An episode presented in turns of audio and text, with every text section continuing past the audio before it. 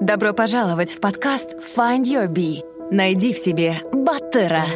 Ты запутался и устал от того, что тебе навязывает общество. Родные и друзья хотят, чтобы были оправданы их ожидания. Желая не упасть в глазах других, мы следуем чужим целям и получаем одобрение окружающих. Примеряя те или иные роли, мы перестаем чувствовать свой внутренний голос и истинные желания.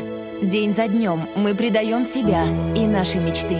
Наш подкаст для тех, кто хочет обрести внутреннюю свободу и посмотреть на жизнь под другим углом. Мы беседуем с разными людьми, теми, кто не принял правила игры нашей действительности и нашел путь к истинному «я» и своему счастью. Мы говорим о самопознании и разных возможностях для развития. Ты не один. Пора проснуться и найти в себе Баттера.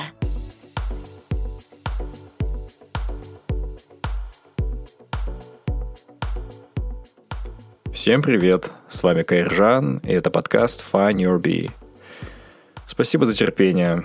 Из-за поездки в Ереван и дедлайнов на работе я выбился из графика. Поездка в Ереван на Camp Camp 18 меня очень сильно, меня очень сильно впечатлила. Впервые я выступал на мероприятии, не посвященном геологии или нефтегазовому инжинирингу. Пражский гражданский центр меня туда пригласил, и вместе с редактором радио «Арзамас» Ириной Гальтеевской я рассказывал о росте популярности подкастов, об этом феномене. Интересную мысль высказала Ирина, сказав, что аудитория подкастов намного лояльнее YouTube-аудитории. Слушая подкаст, человек подсознательно воспринимает разговоры, речь в подкасте, как будто это в его голове происходит. От того быстро роднится спикер или ведущий его мысли то время как в YouTube ты видишь человека в экране, в другом мире, вовне, и эффект уже не такой. Я рассказал о своем кейсе, как начинал, с каких мыслей, с какого оборудования, бюджета и навыков. И говорю о том, как начать свой подкаст прямо сейчас.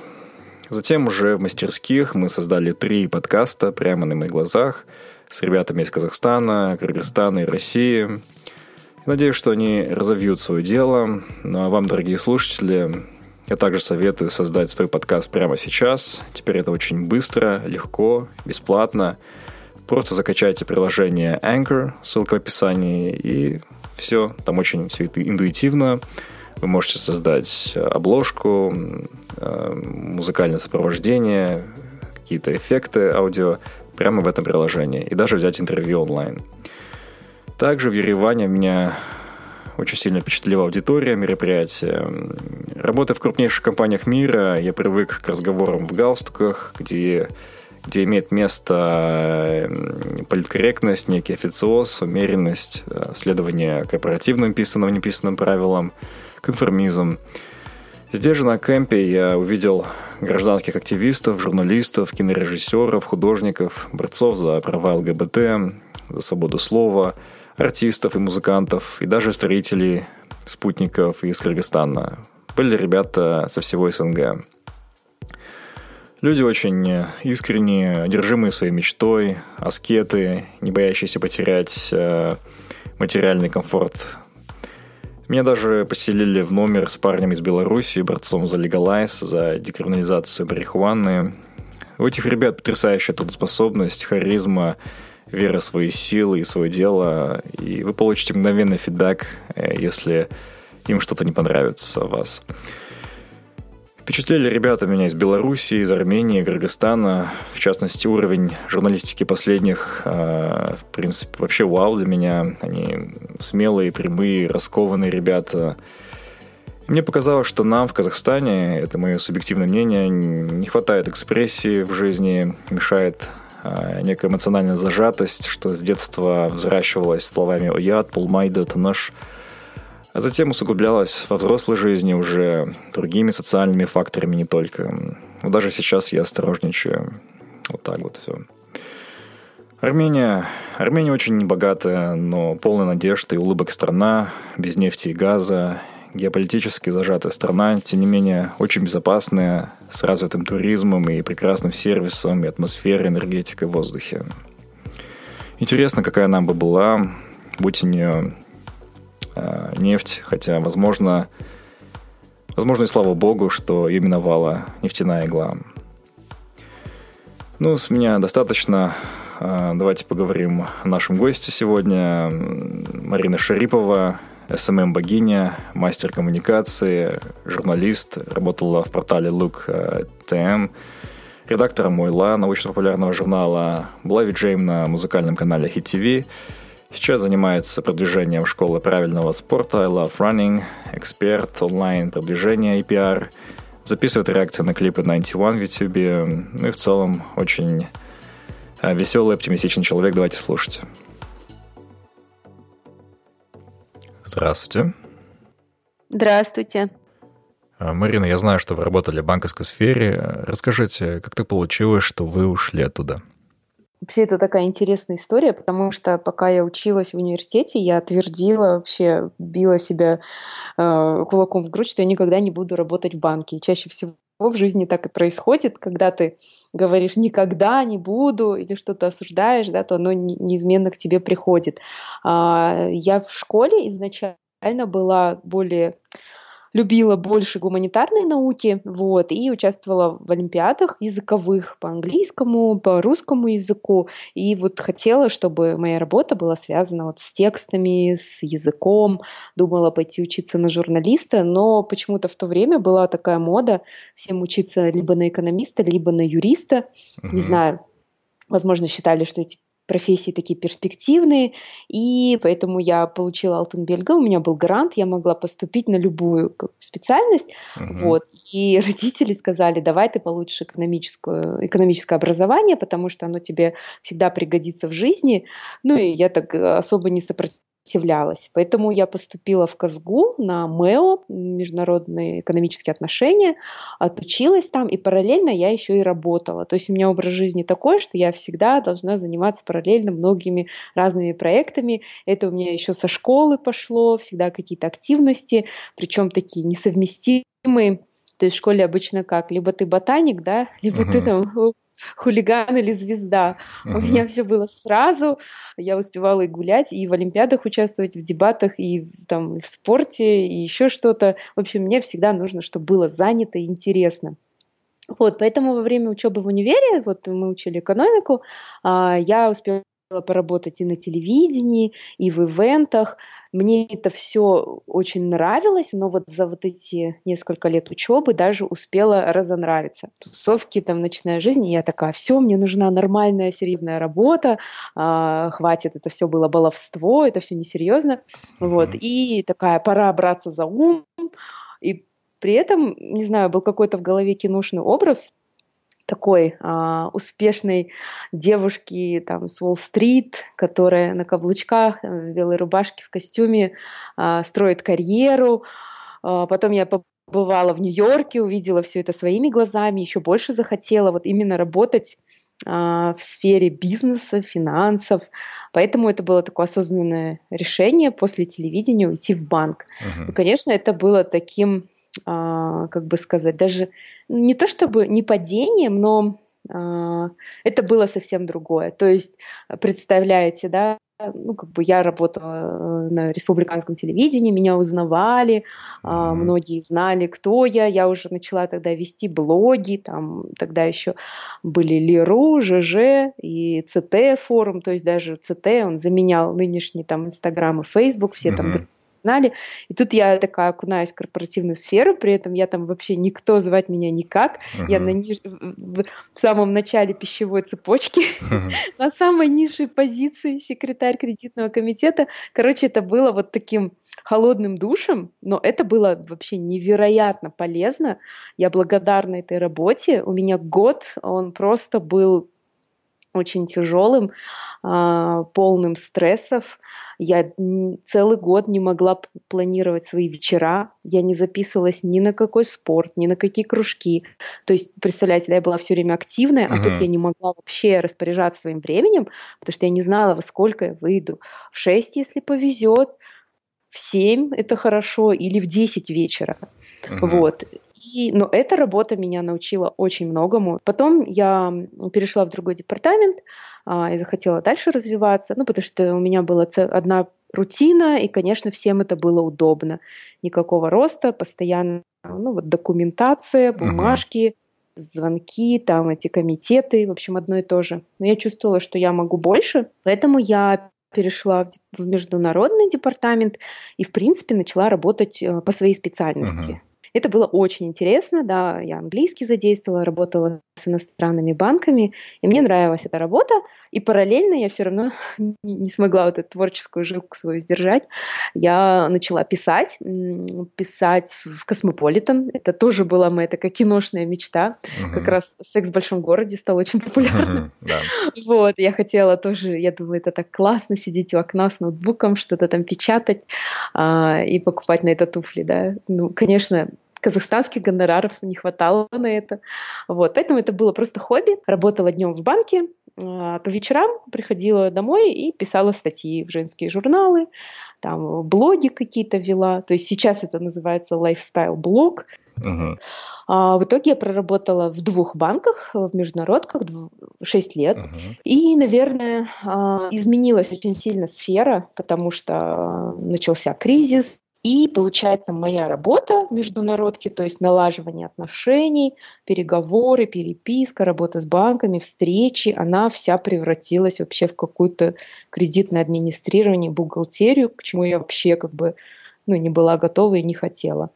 Но смелости бросить что-то поменять у меня не было. Uh-huh. Вот сейчас, конечно, я так легко да, пишу в Инстаграме, там, а, следуйте за мечтой, там, занимайтесь своим любимым делом.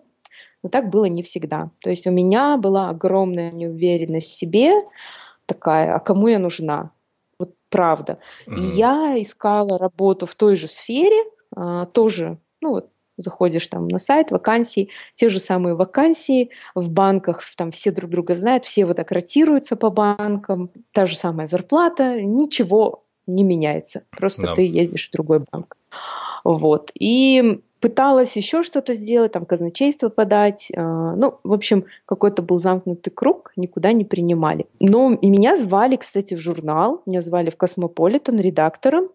Но мне тогда вот казалось, что нет, э, я же должна заниматься серьезной работой, там карьерный рост, хочу стать старшим специалистом, потом главным специалистом, потом начальником отдела, mm-hmm. потом там, на 30 тысяч мне поднимут зарплату, потом еще на 50 тысяч поднимут. Mm-hmm. Причем, может, если вы работали в корпоративной сфере, вы знаете, что эти повышение надо самому выбивать, да, я чуть ли не шантажировать, да, да, что, да. Вот, что а, вот меня пригласили там на собеседование, и докиньте мне 50 тысяч, да, и ты при этом себя так чувствуешь вообще, тебе так да. стыдно, что ты просишь это все, а когда на тебя накидывают работу за уволенного сотрудника, тебе, конечно же, никто не доплачивает. Вот такой был круг, и, конечно, я была недовольна этим. А, у меня вот вот, ну, вот эти офисные приколы, там понедельник, день тяжелый, там рассылка, да, начинается в понедельник, в пятницу начинается рассылка, ура, пятница, да.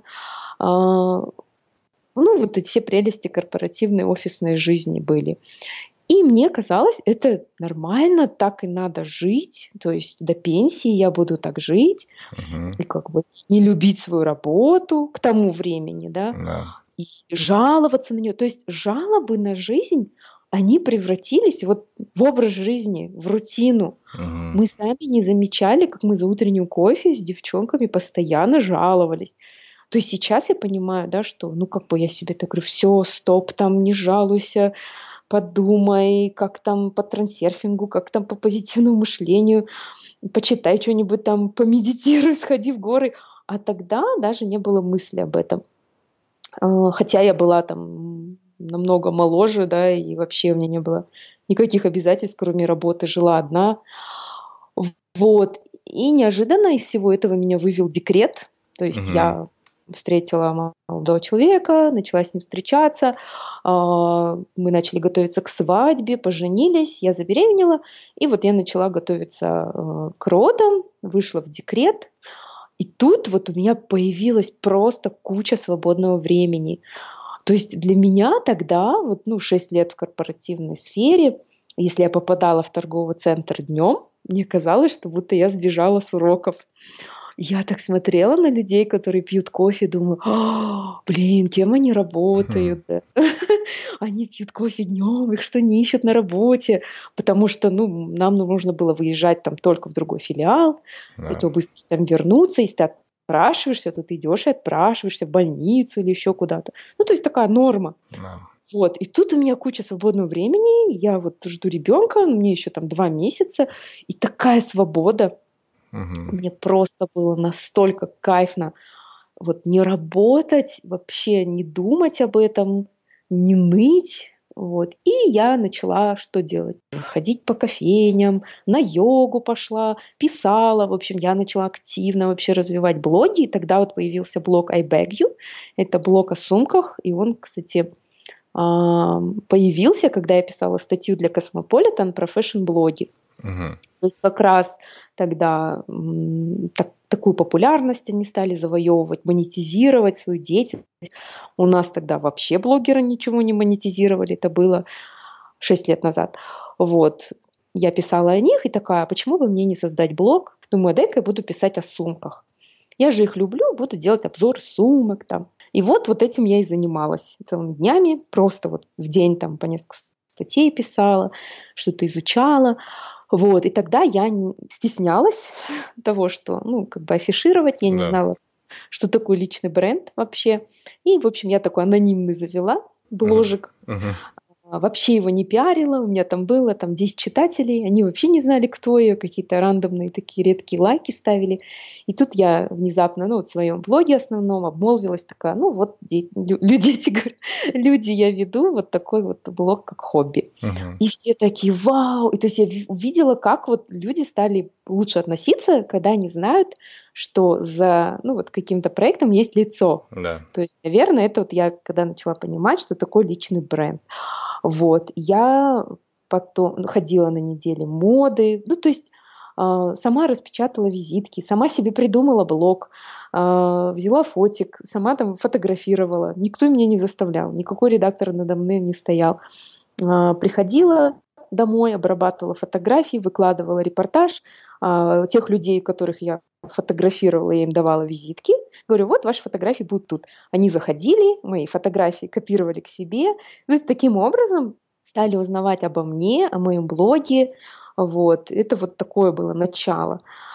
И так вышло, что потом я родила, и все равно, ну вот меня это вот занимало. То есть а, в этих буднях уже домохозяйских, в уходе за ребенком, для меня это такая душина была, какой-то свой мир, а, куда я бежала, там что-то делала, писала, с кем-то договаривалась, там интервью, фотосъемки, ну такие несерьезные. И муж мой, в принципе, к этому с таким пониманием относился, он понимал, что для меня это важно, говорил, ты работаешь, то есть э, он не говорил, что фигней страдаешь, что uh-huh. опять он говорит, ты работаешь? Я говорю, да. Хотя мне вообще никто не платил, там 10 моих верных подписчиков только ждали эти посты, и все. Но вот было внутри вот этот вот драйв.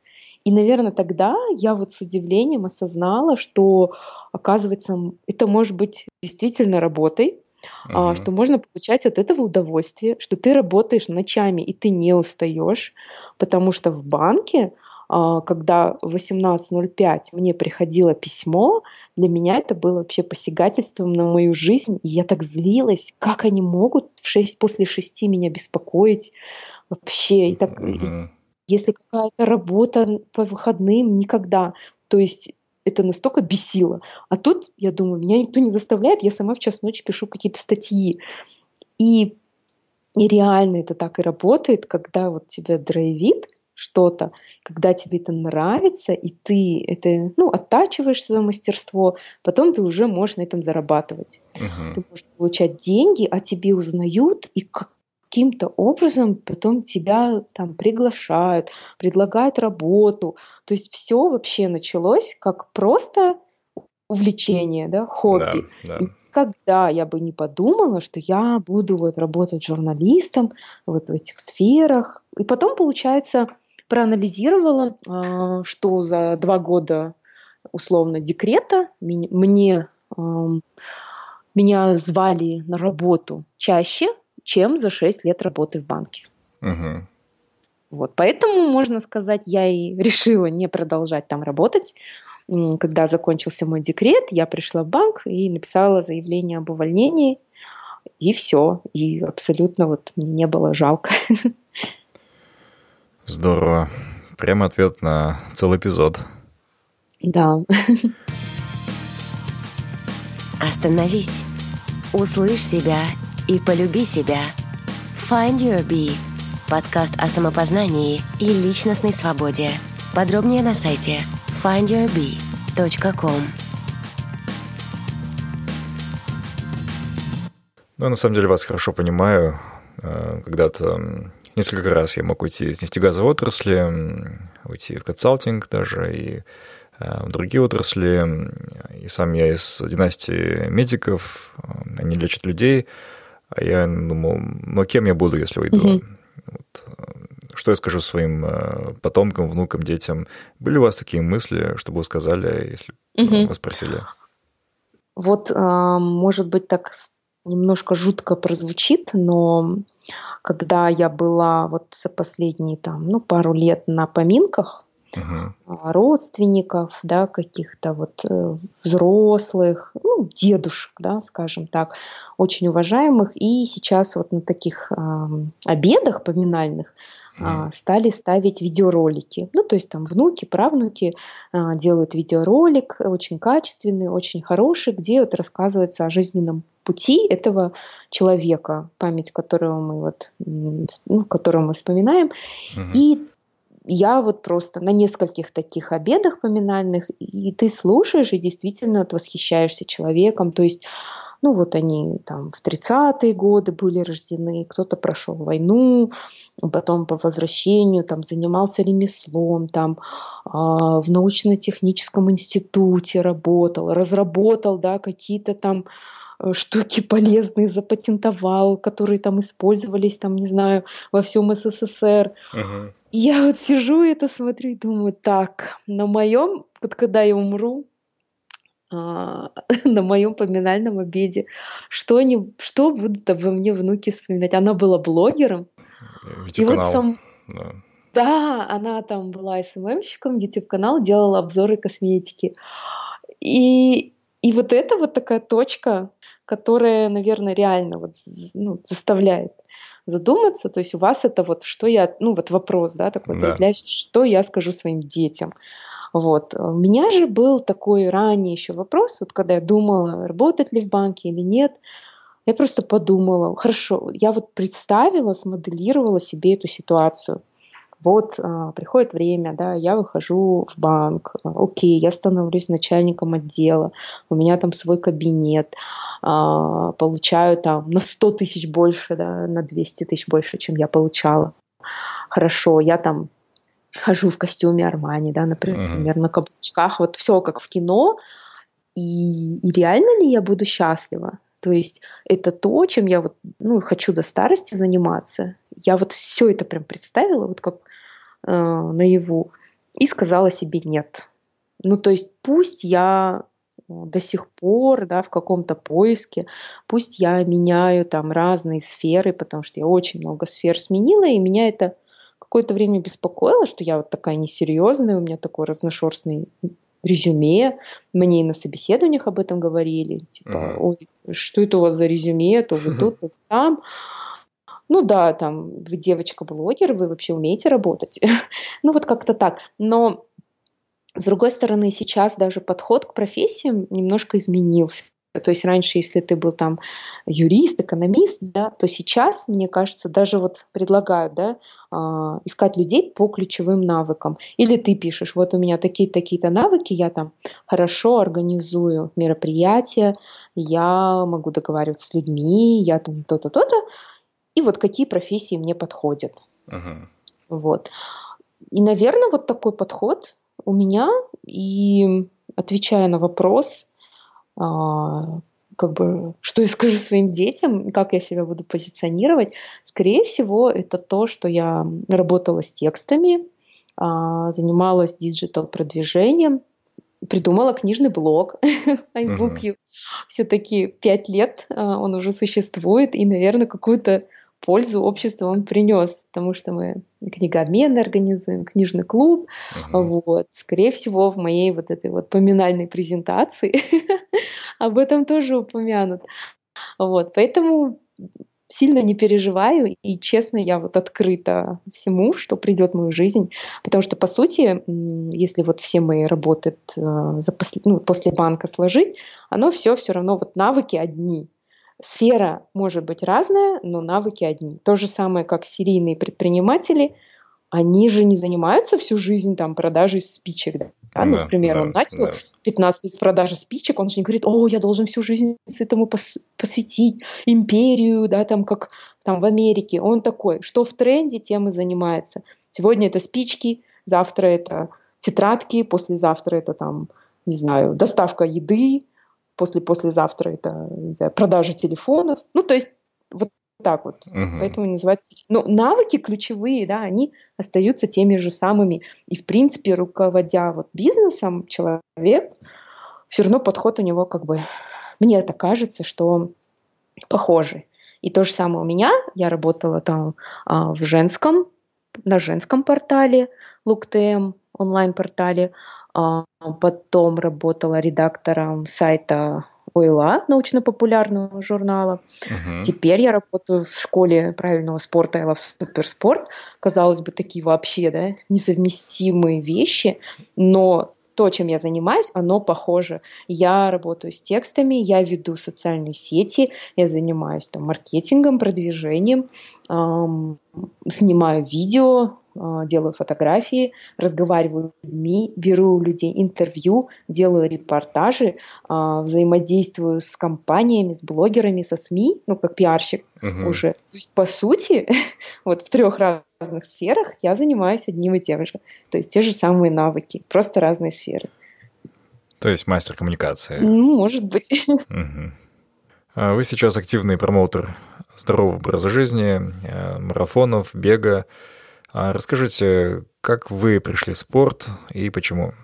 А, уже после рождения двоих детей а, я вдруг решила вспомнить бег, решить начать бегать. Просто мне я настолько плохо себя чувствовала физически, я просыпалась по утрам разбитая всегда. Угу. Ничего не помогало, я была хмурая, у меня болела спина, она постоянно была сут стула, ну, потому что я двоих детей уже родила, угу. дети маленькие, я их постоянно на руках ношу, спина болит, а, мне не нравилось, мне не нравилось, как я выгляжу на фотографиях, но я говорила, я хочу заниматься спортом. И мне говорят, а зачем тебе заниматься спортом, ты же и так худенькая. Я говорю, я не хочу быть просто худенькой, я хочу быть подтянутой. Я говорю, худенькая и дрябленькая. То есть я так не хочу. Поэтому думаю, что я могу начать делать фитнес-центр там я не могу сейчас ходить, потому что у меня маленькие дети. А, начну-ка я бегать. Я помню этот день, я просто сидела дома, пила чай, такая, все, я пойду бегать вот прямо сейчас. Не в понедельник, да, никогда ли, потому что эти все были, обещания в понедельник, там, публичные обещания, это ничего не работает. Там можно и на деньги спорить, это вообще ничего не работает. Можно быть подписанным на кучу всяких мотивирующих инстаграм-аккаунтов, всяких фитоняшек, всяких ппняшек. Ничего вообще тебя не сдвинет, пока ты сам не поймешь необходимость. Пока тебе внутри вот ну, толчок такой не появится. И я была в домашних шортах, у меня никакой спортивной экипировки не было к тому времени. Только шорты, в которых я ходила дома. Я вот оделась так, первые попавшиеся кроссовки, музыку в уши воткнула и во дворе побежала. Пробежала я два километра.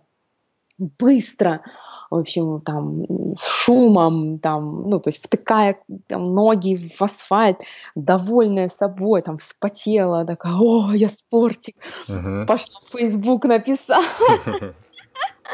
я приняла там челлендж, я начала бегать, да, вот, так побегала там неделю или две, и у меня заболели колени. И я такая, ну все, кирдык, в общем, мне уже не 17 лет, я уже не могу бегать, наверное, все, для меня это все закрытое, я там старая, и зачем мне это нужно? И опять иду в Facebook, пишу все это, все свои переживания, у нас же люди добрые, когда ты совета не спрашиваешь, они тебе дают советы, если спрашиваешь совета, они тебя вообще жизни учат. Да. И мне начали писать, вот, зачем тебе бегать? Да не бегай, лучше иди на йогу. Я говорю, я не хочу идти на йогу. Бегать вредно, от асфальта коленные чашечки раз, там, э, разобьются, артрит, все такое, зачем тебе это нужно? А, нужны там правильные кроссовки, нужно чуть ли не знаю. Ну, я расстроилась такая, окей. И тут было всего лишь так, в этом многоголосии несколько голосов, которые мне дали дельные советы. Там, Мариш, вот есть техника бега, а может быть тебе нужны беговые кроссовки? А я вообще не знала, что существуют беговые кроссовки. Uh-huh. Мы в Америке мне купили кроссовки, оказывается, беговые, ну, моя семья американская повела, говорит, о, ты кросс-кантри, вот те кроссовки. Uh-huh. Я вообще не в курсе, да, что это за кроссовки. Вот. И, эм, и напис... один человек написал, а вот у нас открылась школа бега I Love Running. Uh-huh. Я, школа бега, а что бегу надо учиться? И, в общем, мне сказали, ну, позвоните, вот основатель а, этой школы, вот его номер, позвоните, он ждет вашего звонка. Такая, ладно, позвоню, позвонила, лежу так уютненько там на кроватке своей, звоню, и тут там такой бодрый голос такого профессионального мотиватора. Марина, давайте приходите к нам, за 7 недель мы вас подготовим к полумарафону. Я говорю, какой полумарафон? Я не хочу бегать никакие полумарафоны. Он говорит, мы едем на озеро Гарда в Италии, мы пробежим там в красивейшем месте получим медальки. Я говорю, мне этого ничего не надо. Я мать, куда я поеду? Uh-huh. Я даже не знаю, как на стадион к вам вырваться. Он такой, приводите детей с собой. И, в общем, я лежала на диване и при... находила кучу отмазок. И, в общем, я сказала, я подумаю. И не пошла. Uh-huh. И не пошла. Подписалась все равно на их аккаунт. Вот, начала так смотреть, лениться все так же. И смотрю, там люди что-то такие довольные на фотографиях, бегают и не хотят сдохнуть, да, как бы от uh-huh. бега. Вот, и потом раз поехали они в Италию, пробежали, думаю, ничего себе, как это круто. То есть я тоже вот так присматривалась полгода, и только через полгода пошла, Пошла туда, сходила на тренировку. В принципе, это было несложно, потому что она такая была водная, легкая. Но я проснулась на следующее утро, открыла глаза и думаю, мама дорогая, во что я ввязалась? Семь недель, и я должна пробежать 21 километр. Да это же вообще немыслимо. Я даже не ходила столько. Да.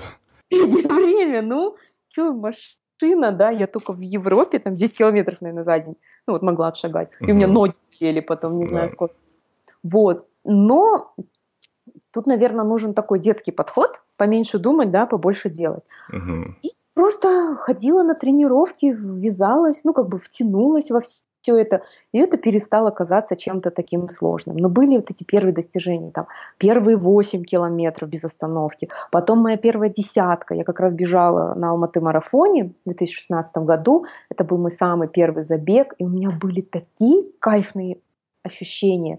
Мы бежали с девочкой с моей группы, поймали один темп, и всю дорогу мы болтали. То есть mm-hmm. я даже раньше не могла себе представить, что можно бегать и разговаривать. То есть я всегда считала, что бег должен быть на пределе.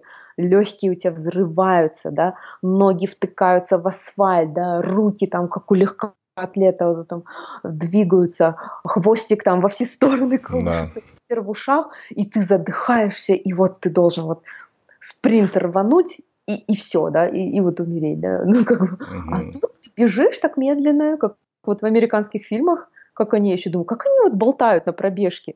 Я думаю, наверное, это все выдумки кинематографа, ну вот такая, обсуждает с подружкой свои проблемы во время пробежки. Вот, а это на самом деле реально. И вот я пробежала свою десятку, и мой тренер сказала, и я с таким сияющим лицом к ней подбегаю, я говорю, и это все? Это уже вообще было легко. Она говорит, вот, говорит, три недели вся, говорит, больная, ну, типа в травмах ходила, и смотри, ты даже не устала. А я действительно, у меня все болело в первое время, ну, потому что это встряска для организма, и очень важно слушать тренера. То есть вначале все считают, что они умные, что там вообще им никто не указ, и не слушаются тренера, а потом у них травмы. То есть mm-hmm. почему, да, от бега столько травм, не потому, что бег самый травматичный вид спорта, а потому, что ты неправильно следуешь указаниям.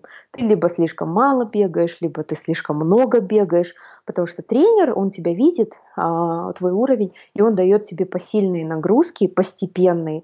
Если тебе говорят а, бежать там час на пульсе 140, то ты должен бежать на 140, а не на 160, 170, и такой горцуешь перед всеми, самый первый на тренировке пробежал, весь задохнулся. Моя тренер таких называла чемпионами тренировок, по-моему. То есть, говорит, это те люди, которые соревнуются на тренировках.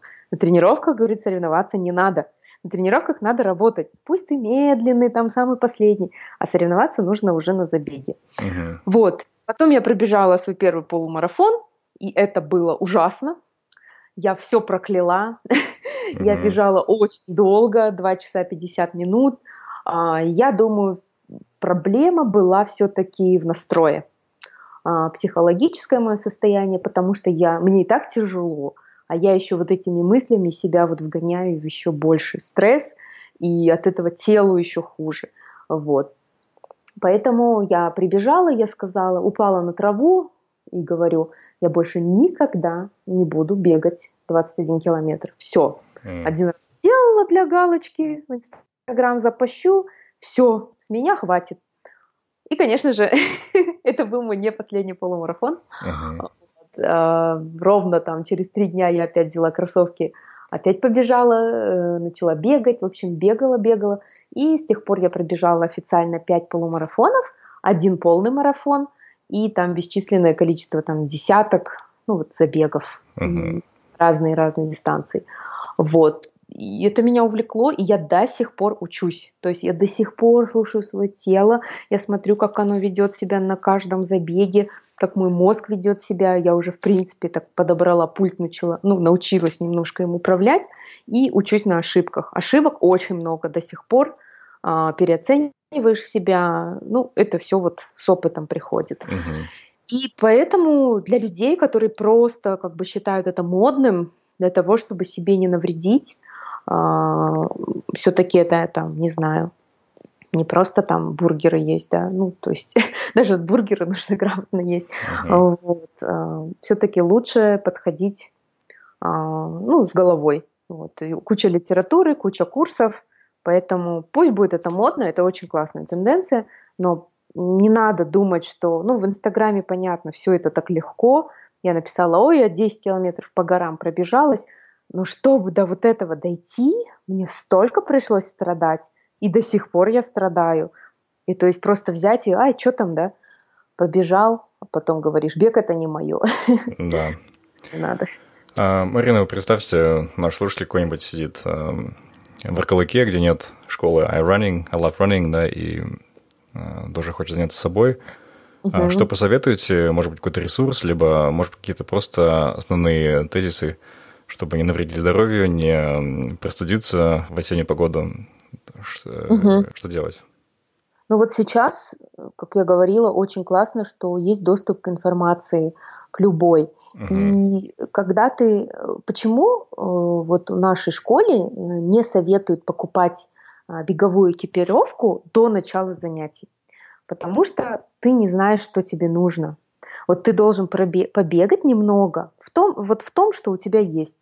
А потом ты поймешь, что тебе нужно. Я, например, там какие-то свои леггинсы, да, например, или шорты я искала прям вообще несколько месяцев по нескольким магазинам, потому что мне нужны были шорты с задним кармашком на замке, с большим кармашком, потому что я выхожу на пробежку, кладу туда ключи от машины. Uh-huh. Ну, то есть вот такие вещи. И то же самое, а, попробовав побегать, вы поймете, а, что у вас не так, да, в боку колет, ага, почему колет в боку, дай-ка я почитаю, да, слава богу, есть много YouTube уроков. У нашей школы I Love Running есть канал I Love Running Channel, где mm-hmm. много полезных лекций, есть и уроки, есть вот все это есть в свободном доступе. Поэтому, если даже в вашем городе нет а, какой-либо школы, либо тренера по бегу, да, то вы при желании можете постепенно а, во все вот это втягиваться. Понравился наш подкаст? Найди Find Your Bee без пробелов в соцсетях Facebook, ВКонтакте, Instagram, а также на наших каналах в YouTube и Telegram. Подписывайся и следи за новыми выпусками нашего подкаста. В вашей жизни столько всего происходит, столько разной деятельности, абсолютно разных событий. И вот я по себе сужу, я прихожу с работы каждый день и абсолютно, абсолютно как выжатый лимон, э, нет энергии что-либо делать, и еле-еле дохожу до ночи и начинаю записывать подкасты, и это дается с огромным трудом, а, постоянная борьба, насилование себя – вот расскажите, как вам удается все совмещать в вашей жизни и выглядеть такой оптимистичной, заряженной, энергичной, позитивной. А, ваши советы нам. Вот я сейчас открою страшную тайну вам, ага. только в вашем подкасте эксклюзивно. Ага. А, я не всегда счастлива и весела. Я тоже устаю, я тоже ленюсь. Я вообще всегда всем говорю, что я жутко ленивый человек. А, Мое любимое положение горизонтальное. Я люблю лежать. Вот. Вау, тогда еще больше вопросов. Да, ну, лежа я могу работать, угу. я могу писать лежа, я могу в Инстаграме лежа. Угу. Вот, я могу составлять контент-план, я могу переписываться с людьми лежа, поэтому у меня такая работа, да. Угу. Вот. На самом деле, ну, просто, скорее всего, я такой человек, который многим увлекается. С одной стороны, я могу чем-то увлекаться и перегорать, что, возможно, не очень хорошее качество. То есть я там в детстве занималась танцами, не понравилось, бросила, потом тайквондо, там чуть-чуть там позанималась, достигла своей какой-то цели, бросила. Вот, и тот же, не знаю, блок о сумках просуществовал какое-то время, перестал, э, не знаю. Есть, конечно, циклы, да, то есть блок о сумках, не знаю, был бы он актуален сейчас, тогда он был в тренде, сейчас в тренде какие-то другие вещи. Как все успевать? А, я занимаюсь тем, что мне нравится. То есть действительно для меня как бы заниматься бегом, вести там, социальные сети, читать книги, устраивать книгообмены, книжный клуб. Это все мне нравится, я получаю от этого удовольствие. Конечно же, когда твое хобби превращается в работу, то у тебя тоже появляется ответственность, дедлайны, эм, и надоедает, бывает, не хочет заниматься, не хочется этим заниматься, и тогда я просто себя ну, не заставляю. У меня частенько накатывает на меня хандра, я вообще такой человек, очень э, вспыльчивый, у меня настроение очень часто меняется, я могу там, э, я еще такой холерик, я могу ненавидеть все, потом любить все, потом опять ненавидеть, вот, поэтому не знаю, легко, нелегко, не мне судить. А, в Инстаграме, просто в соцсетях, я считаю, ну, я просто не выкладываю там свое плохое настроение. Бывает иногда там сторис могу сказать, если такие периоды апатии, просто ничего не пишу. Срываюсь на близких, бью грушу, там, кричу в подушку. Вот. И я на самом деле не так много успеваю. То есть если я могу сидеть, например, полночи, настраивать какую-то фишку на сайте, потому что мне, во-первых, это надо, во-вторых, мне это интересно, ну, посмотреть, как это работает, да, а, но при этом у меня может лежать там грязная посуда, а, неглаженное, неглаженное белье, ну, потому что я такой человек. Да, я там неряшливый, творческий человек, вот. Есть другие люди, да, у которых там идеальный порядок, которые всегда за всем следят, и мое им восхищение за то, что они это могут. Я так не могу, и свой бардак я тоже не, не выкладываю в соцсети, может, поэтому кажется. Но я и не говорю, что я там идеальная, или я там классная хозяйка, или еще что-то. Достаточно как бы делать такое основное, как бы вот подготовить там детей к школе, собрать, чтобы у нее все было в школу, да, там, ну, отвезти дочку. Вот поэтому я, наверное, насчет этого не сильно заморачиваюсь. И как все успевать, наверное, это все должно нравиться. То же самое. Если бы, как я говорю, мне бы так нравилось там, курить и бухать, я бы, наверное, курила и бухала. И все. Ну, честно. Не, ну да, тоже, да. Ну так же. Ну, книги мне нравится читать, я читаю. Надоедают мне книги, я их не читаю. Тоже там, я сейчас, например, не плаваю, потому что у меня такие сложные отношения с плаванием. Вот. Кстати, я еще ко всему, ко всем, ко всем своим работам, увлечениям, я еще записалась на а, курс писательского мастерства. Вот. В пятницу. Ага, и с целью? С целью победить писательский блог mm. и начать писать художественную книгу. Не знаю, я обожаю там и репортажи делать, и интервью у людей брать. Ну, то есть я вот такой прирожденный, наверное, репортажник, который вот фиксирует все, делится чем-то. Вот. Но при этом, что касается художественных произведений, я пробовала писать, и мне очень не нравилось то, что получалось. И э, сейчас вот, кстати говоря, о трендах, действительно тренд – это писать и издавать книги.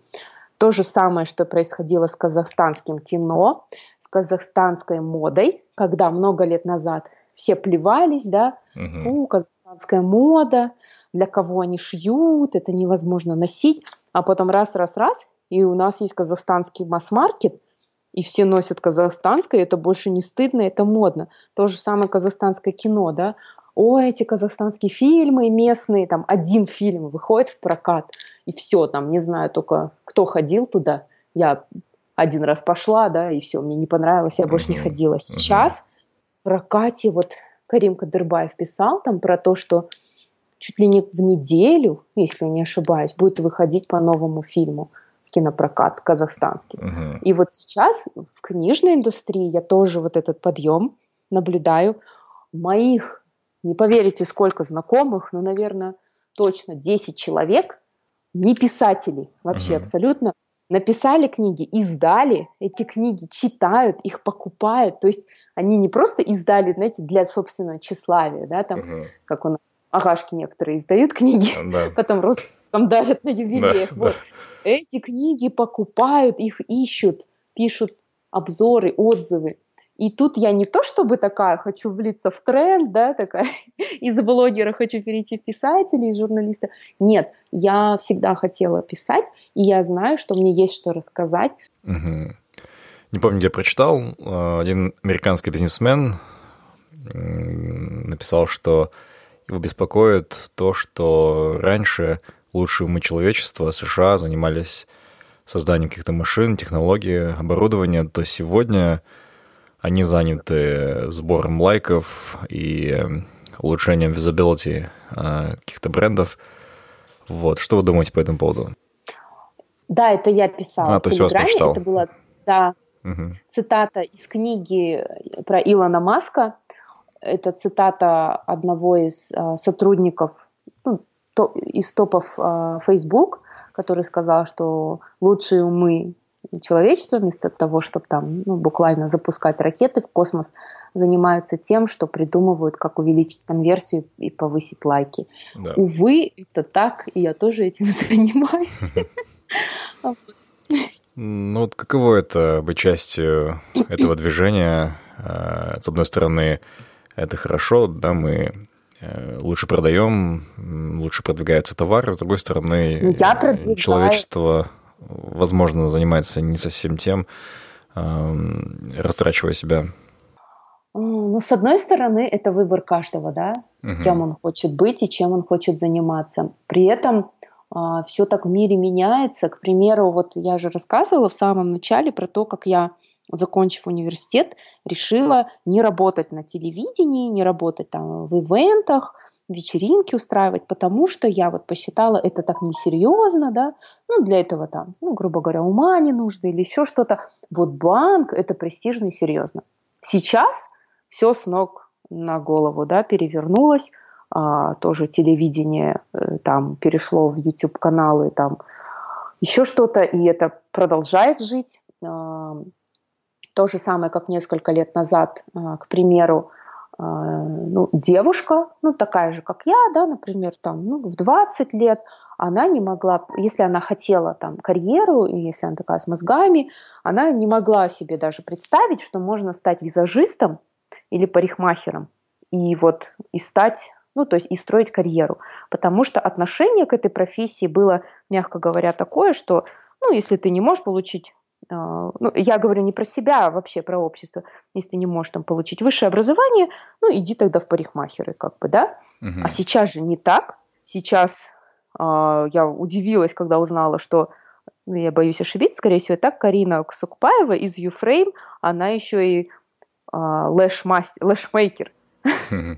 Вот. Ну вот как-то вот все поменялось, там вот визажисты, дизайнеры, даже моя мама говорит, я говорю, мам, вот несколько лет назад, говорю, вот представляешь, вот сейчас казахстанская одежда, вот, вот это там на пике и ателье, там вот девочки, которые умеют шить, они сами вот шьют и вот раскручиваются через Инстаграм, и все покупают казахстанское.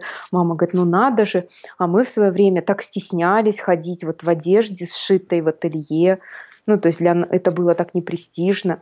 Mm-hmm. Поэтому Возможно, вот эти лайки, может быть, они имеют значение, потому что э, я, например, когда забочусь о лайках, я же там не продвигаю какие-то там ну, ненужные или я вредные вещи.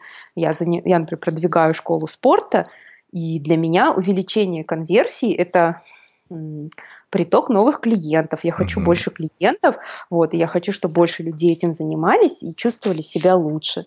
Вот. Поэтому я не считаю, что это такая прям беда. Я не хочу там как какой-нибудь старец, да, говорить, вот, молодежь пошла да. нынче. Да, вот они все думают о лайках, а надо думать о судьбе человечества. Ну, блин, все так меняется стремительно. Вообще, кто знает, что будет через пять лет. Угу. И я вот даже думаю, вот кем станет, станут мои дети. И я реально думаю, скорее всего, сейчас даже нет этих профессий так же. Угу. Вот, поэтому, поэтому надо навыки, мне кажется, вот, ну, какие-то основные такие базовые воспитывать себе. Да. Ну, я бы, наверное, так не сокрушалась. Конечно, это в глобальном смысле, что лучше ракеты запускать, чем лайки, да, там, думать о лайках. Но, в принципе, мне как-то, меня это прям не заботит. Ну, а, последние лет было богато на трагические события в Казахстане, а, всем известные события. И поубавилось оптимизма, конечно, у многих. Вот как вы пережили лето 18-го? Вот как изменился ваш баланс оптимизма-пессимизма? Расскажите. Я понимаю, о чем вы говорите. Наверное, самое такое, одно из последних ну, трагических событий, которые вот сколыхнули всю нашу страну, это убийство Дениса Тена, mm-hmm. да, скорее всего. И честно, я не подумала бы, что так на меня сильно повлияет. Вот тот вечер, когда ну, я узнала об этом, мы просто вот с мужем не могли даже разговаривать. Вот вообще такой комок в горле был. И я, наверное, месяц я была потрясенная. То есть, хотя я его не знала лично, вообще. Угу. И я не скажу, что я ну, прям фоловила, да, там, следила. Ну, как бы он есть, да, знаю о нем, радуюсь там, да, успехам, вот. Но это горе, оно, наверное, ну, вот эта ситуация, почему так сильно затронула всех людей, потому что, ну, каждый, да, ощутил себя на месте, его, то есть ты можешь уйти, выйти на улицу и не вернуться из-за каких-то там отморозков. И, конечно, шокировали обстоятельства, при которых это случилось. Вот, так как бы, как бы это ужасно не звучало, к криминальной вот хронике мы все привыкли ну, глаз замыливается, кто-то кого-то там порезал, да, в бытовой какой-то там драке, в клубе, и все такие, а, ну, нормально, да, там уже даже изнасиловали женщину, это вообще никого не трогает, это уже в порядке вещей, уже все вообще, все просто мимо так проходят. Детей насилуют, и мы еще такие шокированы, да, может быть, мы просто и на это перестанем реагировать. И вот, вот эта вот трагедия. Ну и плюс, если, да, почитать Facebook или там новостные порталы, постоянно что-то происходит. И вот, ну, реально, как не сойти с ума? Угу. И первое, что думает человек, надо валить. Да? Да. Надо валить, потому что там вот у нас тут такое дно, а где-то там в Америке, в Европе, там же полиция нормально работает, этого не случится. Но преступность есть везде, Другое дело, что да, у нас есть проблема там с раскрытием преступлений. И я честно, я пытаюсь найти ответ на этот вопрос. И как не сойти с ума, с одной стороны, да, ну я даже вот реально вот сейчас вот еду там по улице там и думаю, вот, э, вот, ну жил человек, такой же, как я, да, ну жил там, причем во много раз талантливее меня, трудолюбивее, да, сам себя сделал. И все его нет в таком молодом возрасте. А мы ходим, смеемся, едим, да, вот, ну вот такие вот вопросы на меня накатывают очень часто. Я думаю, вот почему вот жизнь так устроена? И не могу найти на это ответ. И как сохранять уровень оптимизма, все-таки э, нельзя очень сильно принимать это вот к сердцу. Прям очень сильно, да, потому что, ну вот опять возвращаясь к трансерфингу, а, потому что я ну, читала, мне, в принципе, близки понятия. А, могу сказать, что ну, вот Вадим Зеланд говорит, что когда вы вот слишком вот так переживаете или о чем-то думаете, то вы встаете на эти линии жизни, и, возможно, такое может приключиться с вами. Я не знаю, насколько это правда или нет. С другой стороны, как вот в этом распространенном, да, как его, анекдоте или притче человек ноет такой, вот, начальство ужасное, там жена пилит, зарплата маленькая, а, политики врут, и сзади стоит ангел и записывает. Угу. Ну, вот так вот пусть все и будет. Вот, поэтому все-таки не знаю, начать себя. Ну да, нужно начинать себя. Но я вот никого не убиваю, да, не, не бросаю мусор на улице. Как это, как это повлияет на то, чтобы я жила в более безопасном государстве? Я не знаю. Вот. У каждого свой какой-то вот, наверное, огонек. Для меня это дети, мои дети. И да, многие хотят свалить, чтобы была лучшая жизнь для их детей – но я все-таки не считаю, что валить это лучшее решение. Ну, то есть обычно уезжают те, тот, кто хочет уехать, он ищет информацию, как уехать. Он решает такие бытовые вопросы, как я перееду, да, угу. где я буду жить, где я буду работать, куда пойдут. Они, они ноют в Фейсбуке. И те, кто ноет, они не уезжают. Вот. И потом есть такое выражение, уезжают не, а, как же, не откуда-то, да, а вот куда. Ну, то есть ты должен не откуда-то уезжать, не из Казахстана, а ты должен ехать. Вот ты хочешь уехать там в Австралию, и ты едешь в Австралию, и да. ты берешь себя с собой. Если ты весь такой постоянно нытик, да, тебя все бесит, ты в эту в Австралию переедешь, ты и там будешь ныть, потому что там документы делаются долго, потому что взятку там не дашь, да, да. потому что там ты не можешь, тебя оштрафовали за то, что ты встал в неположенном месте, а законы там работают, ты не можешь развести, или там, ну, потому что ты, э, не знаю, все такие люди не хотят быть твоими друзьями, а они соблюдают, ну, субординацию, у них совсем другой менталитет. Ну, так же, да, я тоже, я жила в Америке, и я прекрасно понимаю, что мне придется жить там по их правилам. И у нас, да, есть недостатки, но у нас есть вот ну, какие-то такие вещи, как вы замыслой, да, ну, вот такое свое. Mm-hmm. Поэтому, уезжая куда-то, да, ты должен понимать, что проблемы есть везде. Одно дело там э, в Нью-Йорк поехать э, на неделю, на две, потусить там, потратить несколько тысяч долларов, есть в лучших ресторанах, а другое дело там жить. Это совсем другое. Остановись, услышь себя и полюби себя. Find your bee – Подкаст о самопознании и личностной свободе. Подробнее на сайте findyourbee.com. А, Марина, ваш совет нашим слушателям, как не впадать в депрессию, а все-таки быть оптимистичнее? Вот очень много сейчас таких молодых старичков. А, им 18 лет, они уже разочарованы в жизни, они говорят, вот, э, уже все это государство там ничего мне не дало, там, зачем пытаться, на дядю работать не хочу. В общем, они уже разочарованы в жизни. Но легко говорить, да, через много лет, потому что когда тебе 14, и когда на тебя не смотрит мальчик, то это для тебя трагедия. И тебе не важно, да, что там, что происходит в мире, для тебя это вот личная трагедия. Вот. Поэтому в каждом возрасте, ну вот свои такие какие-то вехи, я бы, наверное, общий совет, который могла бы дать, это быть добрее. И не надо разочаровываться в жизни преднами... ну, заранее. Конечно, у всех бывают такие периоды хандры. Угу. Возможно, из-за того, что сейчас век скоростей, и люди очень много на себя берут, и это так модно быть невыспавшимся, занятым, говорить, о боже, у меня столько проектов, я не высыпаюсь, а, я не помню, когда я там последний раз, там, не знаю, там, ужинала там, не знаю, не спеша с родителями, телефон разрывается, я живу только на кофе, и это все такое модно, и вот этот образ, он культивируется, вот успешные там всякие предприниматели, предпринимательницы начинают, вот так вот надо жить, а это на самом деле это плохой тайм-менеджмент.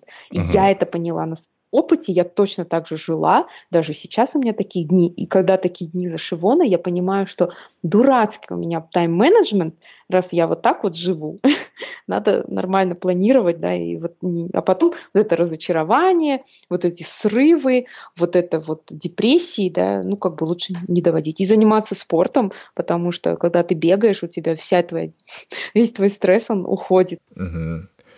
А, Марина, как мастер коммуникации, подскажите нашим молодым слушателям, как в нынешний век интернет-ажиотажа за быстрые дивиденды, как все-таки не стать однодневкой в интернете, но создать какую-то ценность и иметь долгосрочный устойчивый рост? Ну, если я скажу, что будьте последовательными, постоянно там развивайте эти дела, это дело, да, не бросайте. Ну, это такая банальность на самом деле. Просто с одной стороны, ну, тот, кто хочет быстрых денег, быстрого успеха, да, быстрой славы, ну, он так и будет жить, и в смысле его никакое мое там пример, да, чье-то напутствие, мне кажется, оно никак на него не повлияет. А, кто знает, может быть, они правы да, во всем этом, там, а мы окажемся неправы. Поэтому, но с другой стороны, если ты за, за что-то взялся, ответственен, да, завел подкаст, там, блог, то ты уже ответственен за контент, за своих читателей. А, ты, конечно, сам себе хозяин, можешь там сказать, все, ребята, я я устал, да, вот этот подкаст там мне ничего не приносит, uh-huh. вообще не хочу этим заниматься, хочу заниматься там ну, образованием, семьей, работой. Да. Это право, конечно, человека, да, никто не может ему ничего сказать. Вот. Поэтому, но с другой стороны, жалко же свое детище, да, если вот довел до такого момента, ну, вот, как вот говорят же, самый темный час перед рассветом, и то же самое, вот я поняла, занимаясь бегом, что вот когда я бегала полумарафон, и полумарафон это 21,1 километр. Uh-huh. И вот кажется, ты пробежал там десятку, о, рубеж, да, ты уже вот там 18 километр, и ты как бы, ну, округляешь, думаешь, ну, 2-3, да, вот 2 там осталось, все, у тебя 20 километр, и вот остался всего лишь один километр сто метров. Ну вот вообще, да, фигня по сравнению с двадцатью. И вот этот последний километр для меня, он самый тяжелый. И я и в этот, на этом отрезке мне больше всего хочется вообще остановиться, бросить, послать все к черту, но я себе говорю, эй, ты пробежала уже 20, тебе осталось всего чуть-чуть. Вон он, финиш, да, у тебя руки отваливаются, ноги, но вот совсем чуть-чуть осталось, вот потерпи. И ты терпишь, ты делаешь рывок еще больше, и ты вбегаешь в эту финишную арку, ты не можешь вообще разговаривать, тебе надевают там, медаль, берешь бутылку воды, и такой, о, все, ничего не случилось, я нормальный, я жив, все хорошо. И вот эта аналогия, она, наверное, подходит тоже, мне кажется, ко многим проектам. То есть очень часто бывает, что ты вот в шаге от успеха, от своего финиша, а ты уже бросил. Ну, то есть ты чуть-чуть не дожал.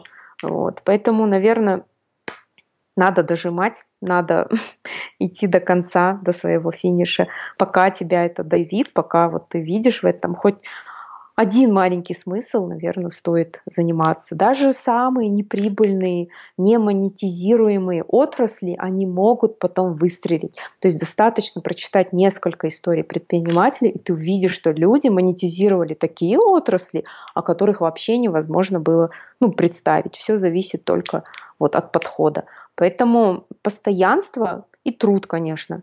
Много, очень много людей не хотят трудиться вообще, трудиться, это же прошлый век.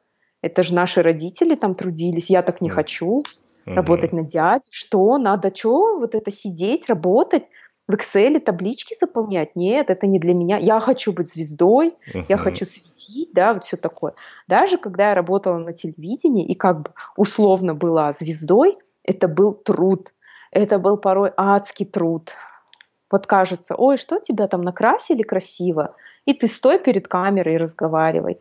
Вот нифига, там чего только не было, там между клипами ты плачешь, а, или у тебя какие-нибудь там нештатные ситуации, у тебя там зависают клипы, нет звонков, и ты 15 минут в эфире, и ты просто должна что-то говорить. И тебе все это в петличку говорит а, твой редактор, угу. пока ты там пыталась уйти на рекламу и клип, да, и там передохнуть, повторить подводку.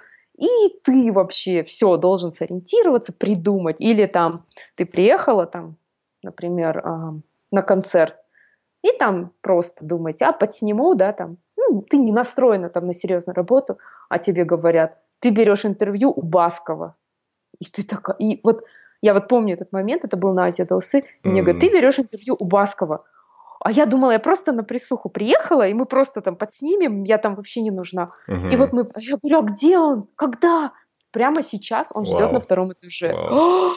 Это было вообще... И я поднимаюсь на второй этаж, и вот я медленно поднимаюсь по ступеням, и за это время у меня в голове бешено вообще мысли просто вот крутятся, что так, какие вопросы задать, так, когда он, когда он, то есть я восстанавливаю хронологию событий, да, угу. когда он приехал, он приехал позавчера, вчера он выступал на Азиадусе, хорошо, о, вчера он выступал на Медео, я же слышала, да, о, там до этого было там ветрено, шел дождь, вчера было ясно, угу.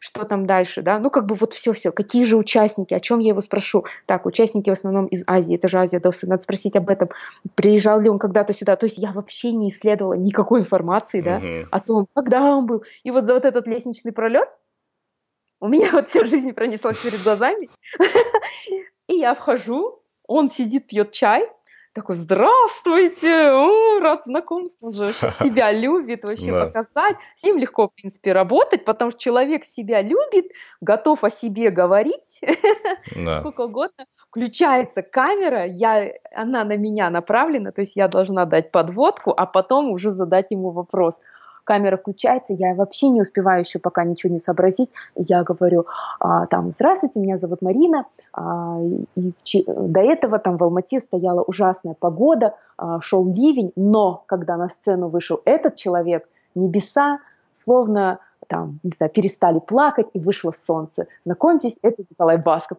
И камера на него, а он весь в улыбке. Он весь растаял, потому что, ну, его там с Богом, да, я сравнила. И там девочка из Казахстана, да, такие слова им говорит. И я ему даже вопросы не задаю, он сам все говорит, в общем. И я такая, «А, у меня вот это напряжение, так, вот так вот, короче.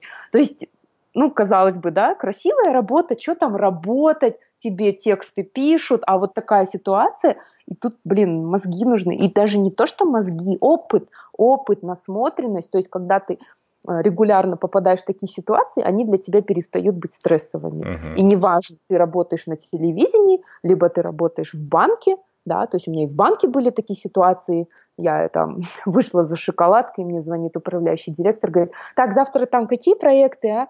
И я ему на память просто ниоткуда как-то в моей памяти все это всплывает. Я ему все проекты перечисляю. Я их один раз прочитала, я даже ничего не учила, и я uh-huh. все это помню. Вот, то есть, вот такие ситуации, поэтому, блин, трудиться надо. Ну, то, то есть, в любой ситуации, кризис выживут только те, кто вот действительно специалисты своего дела, которые не гнушаются работы, и не, не строит из себя звезду, да, что я это не буду делать, я это не умею, блин, жизнь заставит, научишься, да, и mm будешь делать. Фуф. Да, здорово. А, Марина, интервью подошло к концу. Спасибо большое. Спасибо вам за потрясающую энергетику, за оптимизм, настроение, а, за время в этот поздний час и без света. А, кстати, свет дали, да, уже? Свет дали, да. А, вот я уже при свете, да. да. А, желаю вам также продолжать нести добро, э, здоровье, оптимизм, заряд э, в общество, так как вы это делаете сейчас. Вам спасибо за то, что пригласили меня в свой подкаст. И на самом деле очень такие классные вопросы были. Эм, я вспомнила такие эпизоды, о которых вот ну, давно не вспоминала. И, наверное, какие-то мысли тоже в своей голове структурировала. Вот, так что спасибо большое за вашу компанию. Очень приятно было побеседовать. Взаимно, Марина. А нашим слушателям спасибо за внимание. Спасибо, что были с нами. Мы беседуем, чтобы понять себя, наше поколение и общество. Наша цель — сделать людей внимательнее к себе, быть свободнее и счастливее. Если вам понравился подкаст Find Your Bee, подписывайтесь на него на iTunes и Google Play, а также следите за нами в Фейсбуке, Инстаграме, ВКонтакте и на сайте findyourbee.com. Также вы можете сделать подкаст еще лучше и помочь другим, оставив отзыв на iTunes. Помните, только вы определяете, что для вас счастье и успех. Найди в себе своего баттера, и твоя жизнь больше не будет прежней.